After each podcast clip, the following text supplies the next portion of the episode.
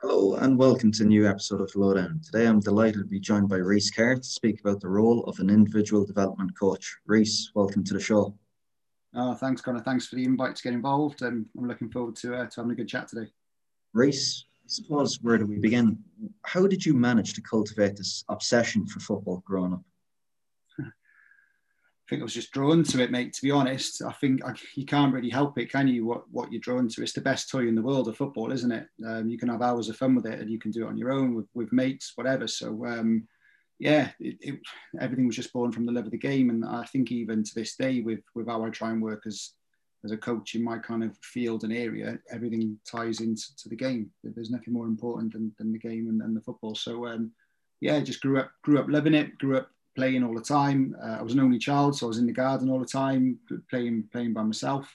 Um, as you get a bit older, then you're going out, you're playing with your mates, your school team, your kind of district, a, a little bit of, of, academy stuff then, and and then yeah, so um, yeah, it's, it's the best thing in the world. It's something I'm really passionate about. So. Uh, and I've got two young lads of my own now, and they they're just at the start of their journey, and it's um, it's brilliant to watch them getting as much enjoyment out of it as well.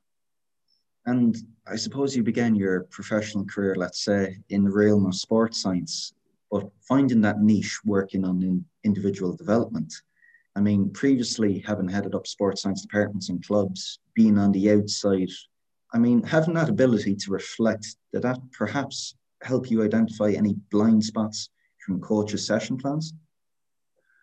Um, possibly, I think, um, and you know, to touch on the point I just made there, mate, is is everything relates to the game. So um, I was always the first person to say, even when I was just in the sports science realm, if you pick me up and threw me into cricket or rugby or any other sport, I don't think I'd be strong or effective. Now you, are probably talking yourself out of, of, a load of jobs there, but I, I wouldn't want to work in another sport.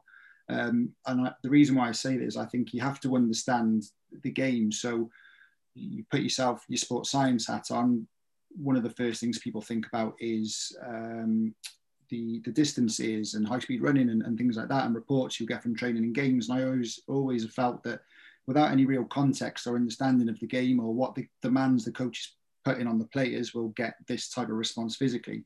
If you don't understand that, how can you condition them for that? You know, I couldn't go and get an ice hockey team fit because I perhaps don't I don't understand the game enough to go and get them fit for what the, the purpose for trying to get them fit for. So um, it was always the, the, context of the game that I thought was important. And I think my background as as a player, by no means a, a top top player, but I've played the game a little bit um, and had coaching badges at the start of my kind of career in in professional football. Um, I think that helped me a little bit. Um, and like I say, it was always the game that, that, that drew me in. I wanted to work in football, so um, you're always looking at how certain positions move, what type of physical responses they've got in that.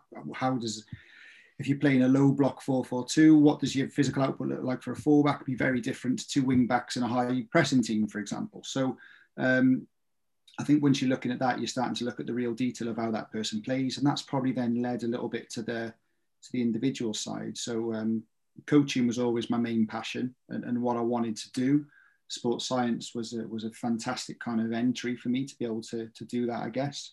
Um, but I like to think that's a little bit of a, unique selling point for me now that I've got a, a decent understanding of, of both. And, and I've been lucky to work with some top managers as well. So being in the rooms when we're doing opposition analysis and tactical meetings about how we're going to beat certain oppositions, how we're going to break them down, how does that affect the individual and the unit in terms of pressing triggers and body shapes and all that kind of detail. So it's um, it's something I've always found fascinating, and, and I love kind of designing sessions as well, whether it be individual, smaller groups, or team sessions. That's probably one of the things I enjoy the most. So you know, what do we, how do we want to play? What are we trying to teach? And how can we design something that can can can help our players develop in that? So that's um, yeah, that's probably one of my most passionate parts of the uh, the job now.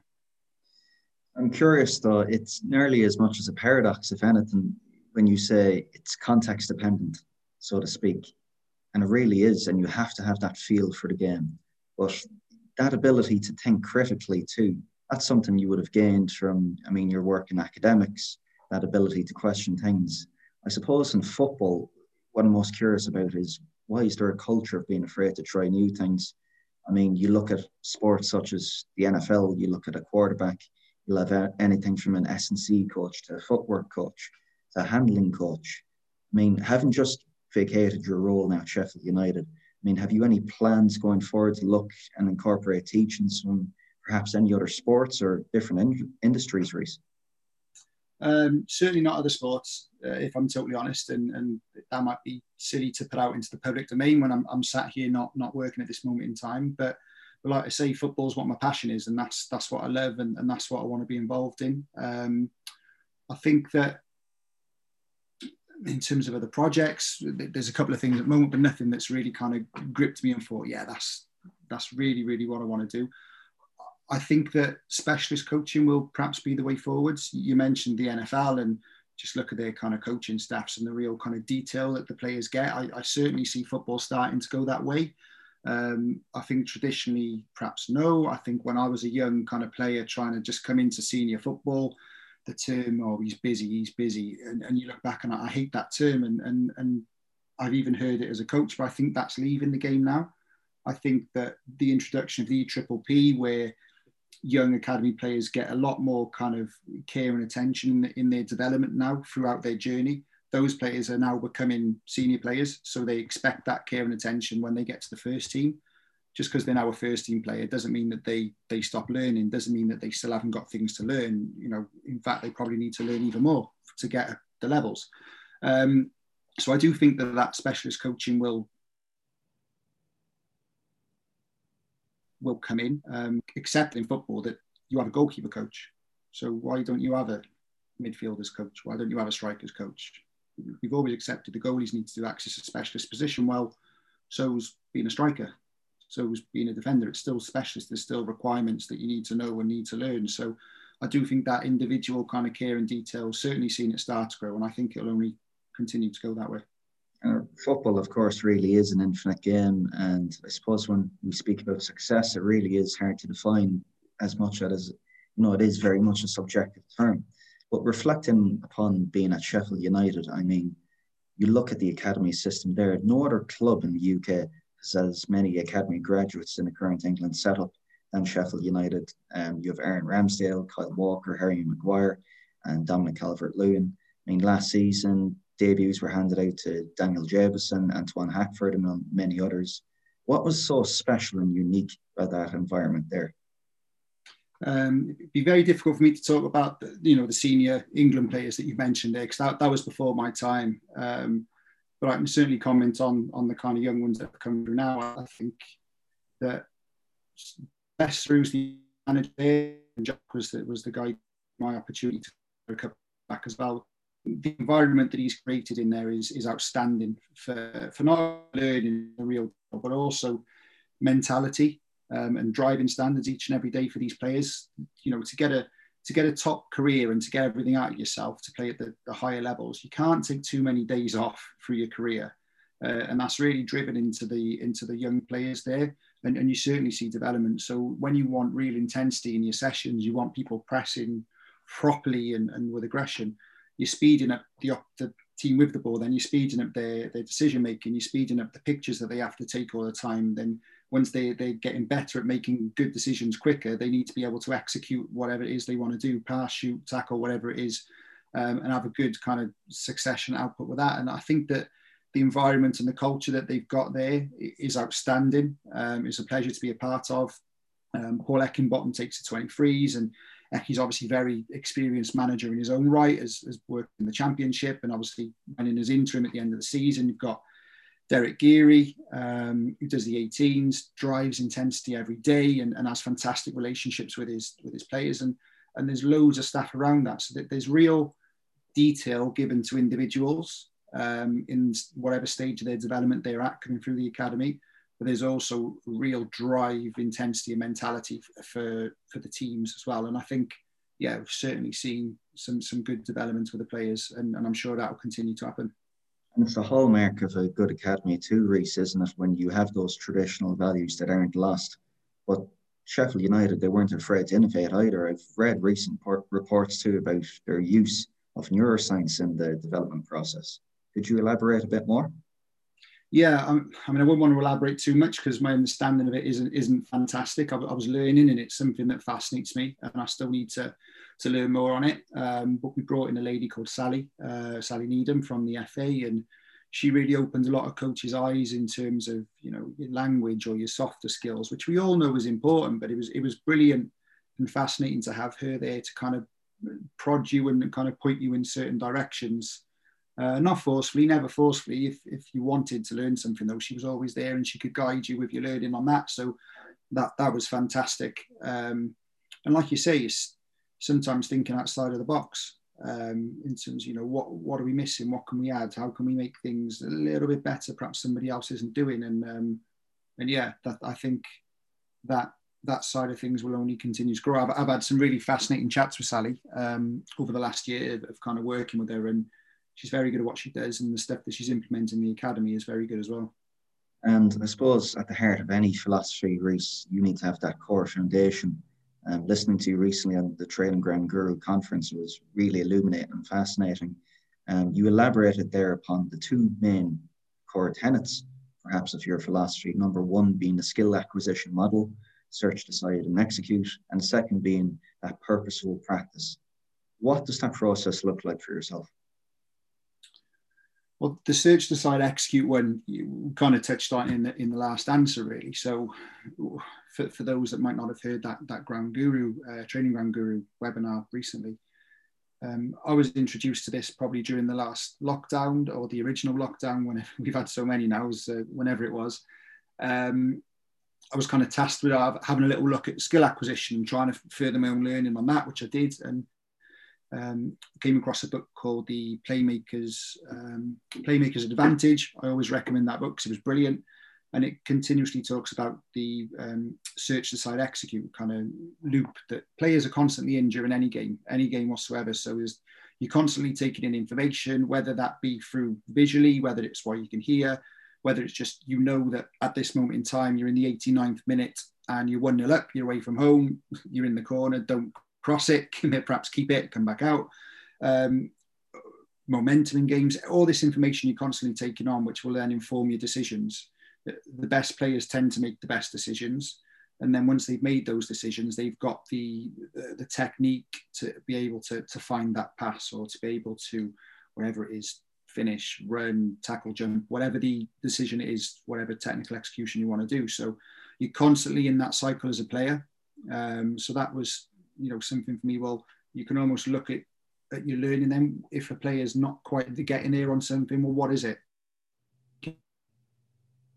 What in the game at that moment in time? Um, is it um, his decision making? He is taking in that information, decisions. So, or is it the technical side of things? So you can almost hone in on what it specifically is you're looking to develop to make that player a little bit better as well. Um, and then that takes you basically to like you say purposeful practice. So once you kind of realize or you're looking at improving whatever aspect of a young player's game or old player's game um, designing sessions that are going to get that that are going to create that moment or that picture over and over um, you know there's benefits in doing 11 11 don't get me wrong absolutely there is tactically everything else. But if you really want to focus in on on those moments if you're working with, with a young group of midfielders, you've got a fantastic range of pass um, who sits at the basic of midfield. You've got one who's making fantastic at the time in third man runs, and you've got another who's, who's I don't know, brilliant at receiving on the half turn to play forwards. Well, can I design a session that's going to expose strengths and expose these moments with these midfielders at the moment? Can I do it unopposed? And then can I build up a little bit of opposition within that? And then can I perhaps go into a, a phase, an attack for your defence where it's very tight in the midfield, but the, the pitch is longer to encourage that run from deep. So can we get in behind or an up back through with a striker?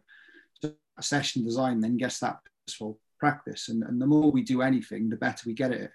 So if you're set up a session which gets 30 repetitions of that the start of your session, and you go into your 11, 11 and it comes out once or twice. Well, brilliant. That you, you're reinforcing the learning then. Um, so yeah, that's you know, I've waffled on a little bit there. but something about it in a nutshell how I how I look at it.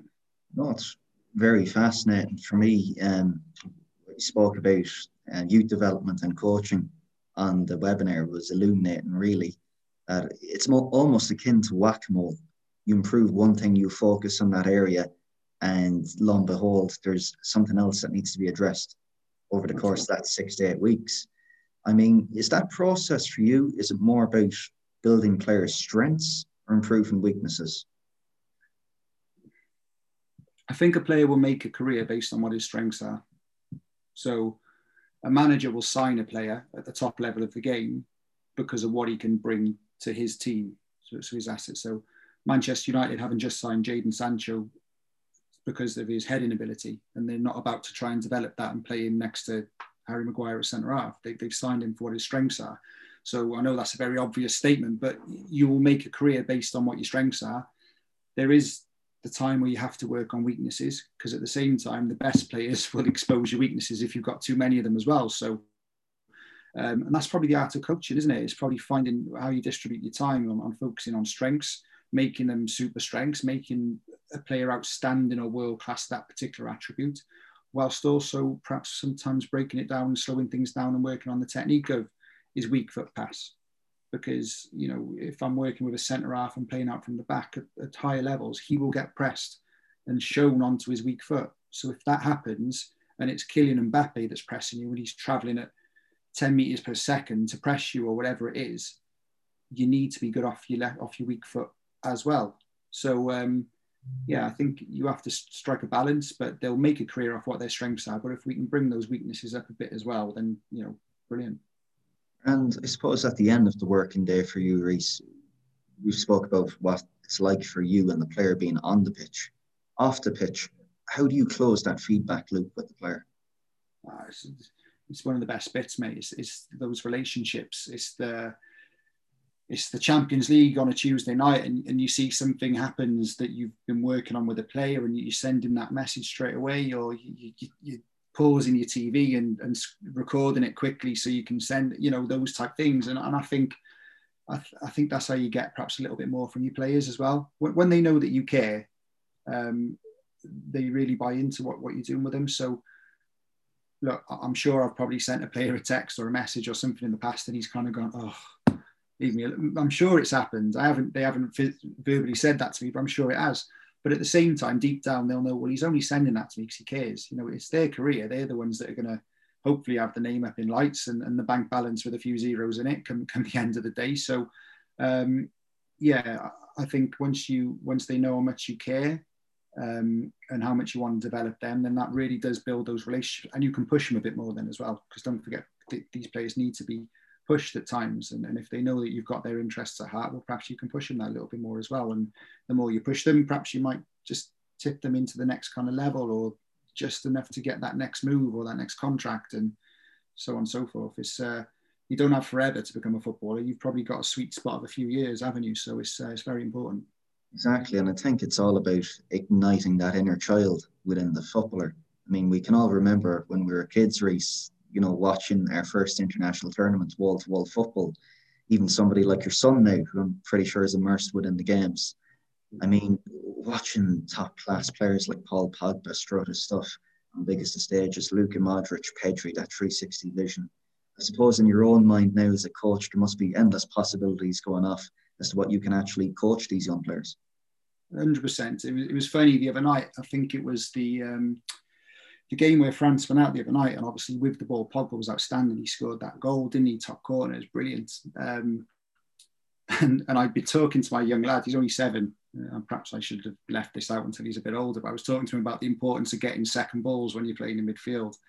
Um, and, you know, Pogba was fantastic with a, with a football, brilliant and, and he was a bit slow on his heels or he didn't react to drop on a second ball. And, and Ruben, my lad, said, Oh, he could have got that second ball there, though, Dad, couldn't he? And I was like, I was buzzing because I thought, oh, brilliant. You know, he's not just looking at the highlight reel stuff, he's looking at the stuff that's important as well. So, um, yeah, absolutely. And, and those kind of little nitty gritty details, I think, are important because we, we all know or we've all worked with players that are fantastically talented and express themselves with the football but we also know a lot of these type of players where managers might not play them as much as perhaps they want to because they might not quite trust them without the ball might not trust them to be responsible at certain times and at certain moments so it, i think it's important to teach teach young players the, the importance of that because you know there is a point where it goes from being a game to to a profession. There is that point. We should always, always ignite that enthusiasm of, of child, of you know, of we all play the game because we love it. We fell in love with it when we were kids because we love playing it. We should always try and ignite that, whether the player is 15 or 35. But there is also an element where they need to understand that, you know, it's a job now as well. So I expect you to, to take certain elements of, of your game and your development seriously. And um, I think we can help them as coaches. I don't think we should let them find out when they're 21 and they've perhaps just cost their team in front of a few thousand and the manager's now hammering them in the change room at half time. And that's how he learns. Well, let's tell him that's important at 15, 16, 17. Whether the penny drops or not, I don't know. But at least they've had the information a little bit sooner rather than learning when it's perhaps too late. Yeah. And to be honest, now on a personal level, I'd be very much a proponent of guided discovery, you know, designing sessions that speak to the players. But in terms of, you spoke earlier on, Rhys, you love your session designs. Would you ever, I suppose, integrate players and their feedback into the planning process, speaking with players over how can we design a drill that uh, merits the 360 and scanning vision of the likes of a Modric or Busquets or a Pedri? Yeah, hundred percent. And I think if they feel like they've got a little bit of, of, input, they'll give you a little bit more in terms of buy-in as well. Um, again, it's probably down to your communication skills. If, if you feel as it be a certain way, can you kind of edge them towards that with your questioning and, and certain things like that, like you say. Um, yeah, absolutely. You know, you, you want players to come to you and say, can you help me work on this or can we work on that or what do you think about this did you see something last night can i add that to my game or you want that from your players um, what you don't want is the half past one in the afternoon wash bag under the bag under the arm i'm off now see you later you want people who want to get better um, you know you can always coach down from that and try and rein them in a little bit but it's, it's, it's so much easier to, to kind of re- try and rein in over enthusiasm sometimes than, than to try and inject a bit of enthusiasm into someone who just does the bare minimum, I find. So, yeah, definitely. I suppose a follow up then would be, you know, traditionally a big question among coaches would be, you know, whether to develop players organically, you know, and foster that individual development or develop players in relation to your game model. I suppose a better question nowadays, Rhys, would be why not both? Yeah. yeah, I agree. So I know that's the briefest of answers. Um, yeah, I, I, agree. I think um, you know I, have spoke before, and, and, I'm I'm quite a big advocate of when we're trying to create these sessions and, and get these moments uh, in games for our for our players in training, so that the game becomes easier. Well, if I've got a game model where I'm playing a, a, right winger on the left, sorry, right footer on the left and a left footer on the right, and they're going to be more inverted, well, then what, why am I going to work with them getting down the outside and, and crossing in and the strikers' movements based off that? Perhaps at the top level, I wouldn't necessarily work on that because we're not going to see that moment very much in our game, so it's wasted time. Um, but at the same time, yeah, you, you also do want that adaptability and that flexibility um, as well. So, and it probably comes back to that um, conversation we had a moment ago where we are talking about do we focus on strengths or do we look at the weaknesses? It's the you, the art for, for you as the coach is then finding the balance of, of those things. But I, I do think at the top end, how would you want your team to play? What do you want the game to look like? That's where you've got to coach and that's where you've got to go and teach. And I think that you need to be quite clever in, in maximizing your time on the grass and in the video room in, in kind of training that and teaching that. Um, but you know you, you do also want flexibility and, and problem solvers as well in the game because if, if that's your game model but it's not quite working you know we don't we're not in the players heads during the game. We can't t- tell them what to do. They can't hear you half the time if there's a crowd there and, and, they're over the far side of the pitch. So you also want them to be able to to problem solve as well um, so yeah sometimes designing sessions and just allowing them to work things out themselves is just as much development as it is something that's more prescribed. Yeah, and I suppose naturally enough, the context I should have given behind that question, Rhys, was um, I spoke with Ryan Baldi last night about his new book, The Dream Factory, and he mentioned Colchester United's academy director John D'Souza, and he mentions an epitaph from John where he speaks about that dawning realization, and he was like, "How am I ever going to accommodate individual development when I'm so welded, so fixated on my game model, which at the time was a four-three-three?" I mean, how imperative is it for clubs and coaches to be asking the right questions when it comes to focusing on the individual? We've only seen we've seen good for good practitioners, the likes of your Liverpool's, the likes of your Manchester United's, for the past decade or so, focusing on the individual. But why is there such a gap, I suppose, between the elite, the top percentile, and the rest? Um, it's, a, it's, a, tough question to answer that, but I do think that I think it was Johan Cruyff that said it. If, if you improve the individual, well, you're improving the team anyway. If I can make a centre half better at heading it, the team's now better because they've got a better centre half in it that can head it a bit better. Um, you know, about being fixated on your, your game model or your, your, tactics, your style of play. There's still individual development within that. So, you know, you, I sometimes see formation does or doesn't win you games. It's it's the actions within the game that goes and wins you the game. So if I've got a fullback that, that doesn't close down the winger well enough to stop crosses coming into the box, he's still going to be a, a fullback in a four through three or a three five two or a four four two or four five whatever it is. He's still a fullback.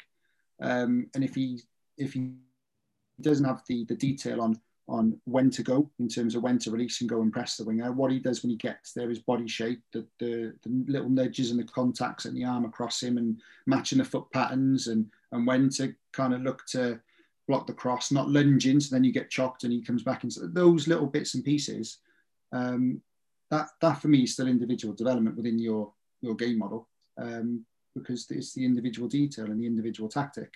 Um, so yeah, I, still think you, you can certainly get it fixated on your game model or not. If, if you've got a midfielder who, if you're playing that 4-3-3 that you mentioned and you're playing a one and a two perhaps, and you want that real midfielder really breaking lines, but he's not taking pictures quick enough to be able to be able to do it off one touch or, do it quickly in two touches, well then we'll work on him within that. And if he's able to start doing that, well then the eight and the 10 can perhaps make the timing of their runs a little bit different because they now have the confidence that he's going to receive and see them and play through the lines, or they can open up passing lanes to be able to play into strikers or whatever it is. So there is individual development within your, your team focus for me, regard whatever your game model, absolutely. And that's probably where you add in those little little nuances and those little layers to the team. If if the eight, to use that example, if, if your deep liar is now very good at uh, knowing what's in front of him and looking to play forwards, the eight and the 10 move and open up a passing lane, but their defenders don't move, well, then I want these two to now be very good at receiving on the back foot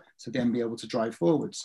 If they do, the defensive midfielders do come with the eight and the 10, it opens up that lane in there. I want the timing of their runs to be able to receive from the front off the striker to be to be good now because that's what's the picture that's going to happen or the moment that's going to happen. So, um, and that's all within your game model. So, and that's individual development within your game model. And now, if you've got them better at that, the centre half better at heading, the fullback better at stopping crosses from the wide man, you're probably going to get a better team as well.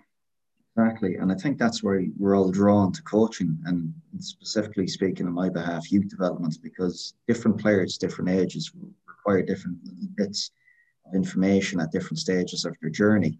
And I suppose that's the beauty of the playmaker's advantage and that search, decide, execute model you could be working on a variety of things, I suppose, when you're doing unit work or position specific work with some of these players. But um, just to touch upon again, Rhys, the Training Ground Guru webinar, which was fantastic. And you compared working in individual development at the academy level to the first team. And you spoke about that gap between principle and game day against opposition at first team level.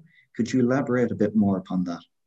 Which gap was that? Sorry, it just. Uh, sorry, at first team level, Rhys, uh, you spoke about that gap between your playing principles, principles of play, and game day against opposition. Okay. Um, I mean, first of all, I think in the in the first team environment, ultimately it's about winning. So that's what we need to do. Otherwise, people lose their jobs. Unfortunately, that is the harsh reality of football. Um, in the academy environment, it's about development. So, so, so obviously they're the massive obvious differences between the two environments. And the way I always look at academy players is if you've got a, an 18 year old centre forward in the academy and a 28 year old centre forward in the first team, if at the moment the first team players here and the academy players here, well, well, this is this is your gap. If they're both leaving training after just doing their training session in the morning and they're out by two o'clock in the afternoon. Well, the gap stays there. So this guy has to do more. He has to do more. There has to be a culture of wanting to do more, um, of wanting to learn more about extra work. You know, you won't, I, or I don't think you should be told, oh, he's done too much distance this week, or unless it's ridiculously excessive, I don't think you should be told that in a development environment because well, I'm working on him to make him better. And actually, the gap's starting to do that. If you start telling me that, oh, perhaps he's done a little bit too much on his feet or whatever, well, the gap will just stay there and he'll never get there and overtake this, this player. So um, that, that's obviously the massive difference between academy and, and first team. First team sometimes relentless. I've worked in the championship and it's Saturday, Tuesday, Saturday, Tuesday, Saturday, Tuesday. If you're in the team for all of those games, your learning might be coming in the video room because that the load is now important because you're expected to be at 100% energy come the next game. Academy environment can be different. Sometimes you can, sometimes why don't we make them a little bit fatigued by working with them? I'm not talking recklessly or too excessively, but we need to work with them to make them better. So let's do that. And then do you know what? Do you know if they do go into into the next game a little bit tired, good, because you ask professional players um, you know, how many games in your career you've played 400 games? Tell me how many of those 400 games you went into feeling 100% pristine, absolutely fantastic. And they won't say many. They won't. There'll always be an element of fatigue or a little knock where they've had to have that strapped up for this or that reason. So there's a mentality element involved in that as well of, of your players perhaps being mentality robust robust enough to right we go again and yeah, I'm feeling a little bit sore on my ankle. I got kicked a few days ago, but that doesn't mean that I can't go and press my opposite man properly. You know, I can't come in at half time and say, oh, yeah, they scored, but you know, my ankle's a bit sore. So we'll get off the pitch then. Someone else can come on and play. And that's the harsh reality of how it is. So I think, yeah, the, the academy environment definitely has to be a culture of doing more. And and then it comes back to the why. If, if the player understands what you're trying to teach them, what you're trying to help them with, what you're, how you're doing it, how it makes things better for them, and what they'll get from it from being better, well, then you'll get that buy-in in, in doing the more as well. Um, I'm, I'm, not sure if that's answered your question perfectly. I, uh, I think it's given a context, Rhys, because I mean, from the sounds of it, if you weren't giving players those pictures, for example, or those lived experiences, you're not really doing your due diligence, are you, as a coach? I mean, you had one quote as well, which I'm going to refer to now. You know, players learn these things at 25 why don't they learn and experience them at 15, 16? It's about creating those lived moments. Well, uh, you know, when you're 16, I think I think I'm right in saying this. You, you can play senior football. Um, so if you're good enough, you're old enough. If, if you're if you're at 16 better than the 26 year old striker, the manager will play you because he wants to win the game. Um, on the flip side, if you were to get an opportunity at 16 and you don't know a lot of these things, it might take you a little bit longer to get your next opportunity because the manager will expect you to go away and perhaps learn that. And you know, sometimes it, you might not get many opportunities depending on who the manager is. So we, we have to help these players and give them the platform to go and perform and to go and get themselves a career like like I say, if, if a first team manager's job is on the line, he might be reluctant to put a younger player in if he keeps making the same mistake two or three times. So we have to help them. We have to give them that information. They they can't just go and find it out sometimes. Well, they, they can, and, and lots have, but what's wrong with trying to help them and, and tell them that beforehand? You know, yeah. And two, you look at, I suppose, seven the last seven to ten years we've seen the most dominant clubs worldwide. They've had maybe just one or two different styles of play and they've been hugely successful. Whereas now you look at the best teams, the best players, they're almost akin to a Swiss Army knife. I mean, having worked at the forefront and been at the heart of this development of young players over the past six, seven years, Rhys, what do you foresee the future player and the future game looking like in the coming five to 10 years? Well, it's, it's certainly got faster physically, hasn't it, over the last few years in, in terms of you know high intensity work, um, not everyone is, is going to be a, com- a, complete athlete though, so certainly that cognitive and that decision making side of things will will be massive. I think Arsene has spoken about it recently, or quite a lot recently as well, about um, cognitive, you know, and decision making. All that element of the game is going to be what what's next. So So this is really what I'm, I guess, what I'm talking about in terms of giving the information to these young players sooner. And uh, sports technology is, is having more and more input into, into game sports. You know, data is, there's reams and reams of data now available on, on games and, and on training. So much, an incredible amount. I think it's important for you as a coach, again, comes back to your game model and what you want to look at. Well, let's, rather than slapping a report with all these numbers in front of the player, what two or three things are important to him in his position based on how we want to go and play. Um, and perhaps utilizing that information because then that will help in their decision making process and then it helps in your session design to to get them to to see the pictures and, and experience and feel it so then when saturday comes they're able to execute it a bit better um, so i certainly think that side of the game if, if you can if you can think quicker it's worth probably a couple of steps with with your legs already yeah yeah, and I think as we spoke earlier on at the start of this conversation, Rhys, you can't beat that human connection. And I suppose where I'm going with this one is that, you know, we sometimes tend to forget that ourselves as coaches or even the players we're dealing with, at the end of the day, we're all human beings. You know, our brains are neuroplastic, we're learning, we're improving the whole time. If you don't have, if you're not individual led, nothing else will follow. If you don't have that rapport or that trust with the player, if you don't, you know, send that text message to that player watching Champions League on a Tuesday night, at the end of the day, that's what football's about. It's about those socio affective relationships. I suppose, Rhys, having spoken about your journey to date, I mean, what's next? Um, it's a great question. I ask myself it a lot at the moment. Uh, my wife asks me even more than I ask myself. Um, I don't know, um, to, to, be totally honest with you. Um, it was a I, I, loved my time at Sheffield United. Really loved it there. Um, great place, good people, fantastic football club. My family is 200 miles away from there. Um, so I've got a young family, a wife. I've got two young sons, and I just felt like I wasn't perhaps present for what's what was really important in, in my life, uh, which is them, obviously. So um, I don't know. I'm, I'm open to, to whatever project. I don't have anything kind of concrete at this moment in time. I, am enjoying. I've enjoyed the last few weeks of, of being home. Um, I, I, certainly do want to get back in quickly, but I have enjoyed being home, particularly with the Euros being on as well. Uh, that's been great. So um, no, there's nothing concrete, but I'm very open to to whatever happens, and hopefully something happens, you know, soon.